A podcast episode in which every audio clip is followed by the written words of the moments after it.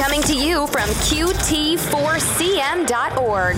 This is the Quick Tips for Christian Ministry podcast. In past podcasts, I've talked a lot about donor stewardship, and I've even written a lot about it in my Ask Anna series, and have pointed to a lot of amazing articles on the topic. And the reason for that is because I believe that if people actually invest in donor stewardship and prioritize their time, they will see a result back, that they will have loyal donors. Um, one of the things that I often hear, or even a trend that I notice, is that especially when missionaries are on the field serving overseas in countries where it's harder to access internet or even just just serving overseas in general, that that donor stewardship can drop. And I don't think that's because they, they don't care. I think they really do care, but I think sometimes, um, I know for myself when I was serving in South Sudan, that I didn't realize the importance of prioritizing it. And something I've learned in the last three years of being a fundraising coach is that I have to put that into my weekly schedule. My current job has given me an hour a week to devote to fundraising which includes things like donor stewardship, thanking my donors, writing newsletters, writing blogs, all those things that are so important. And writing newsletters and blogs are valuable. Your donors need to know what you're doing and how they, their um, funds are impacting your ministry and how they're a part of that. But it is so important for the donor to actually get a personal touch from you.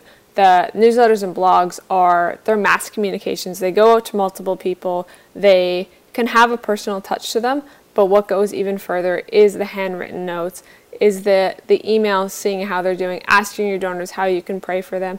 And a lot of times those things get dropped when we don't prioritize that during our week, when we don't include donor stewardship into our weekly schedule. So I would encourage you to sit down with your boss or if you if you don't have to to to put to put that in your weekly schedule, to put donor stewardship, donor maintenance, um, whatever you want to call it, into your schedule.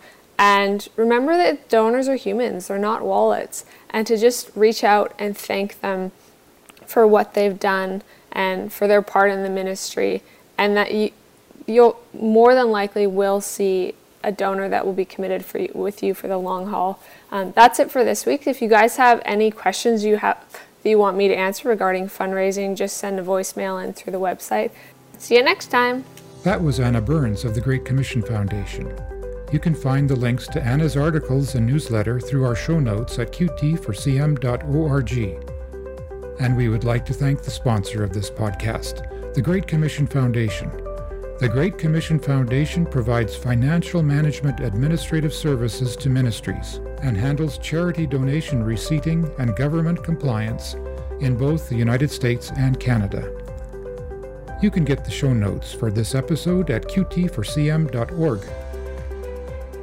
Thank you for listening to this episode of the Quick Tips for Christian Ministry podcast. We would value your feedback by taking our one question survey.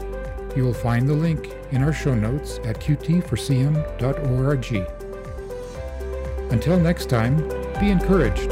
God is with us. Serve with joy.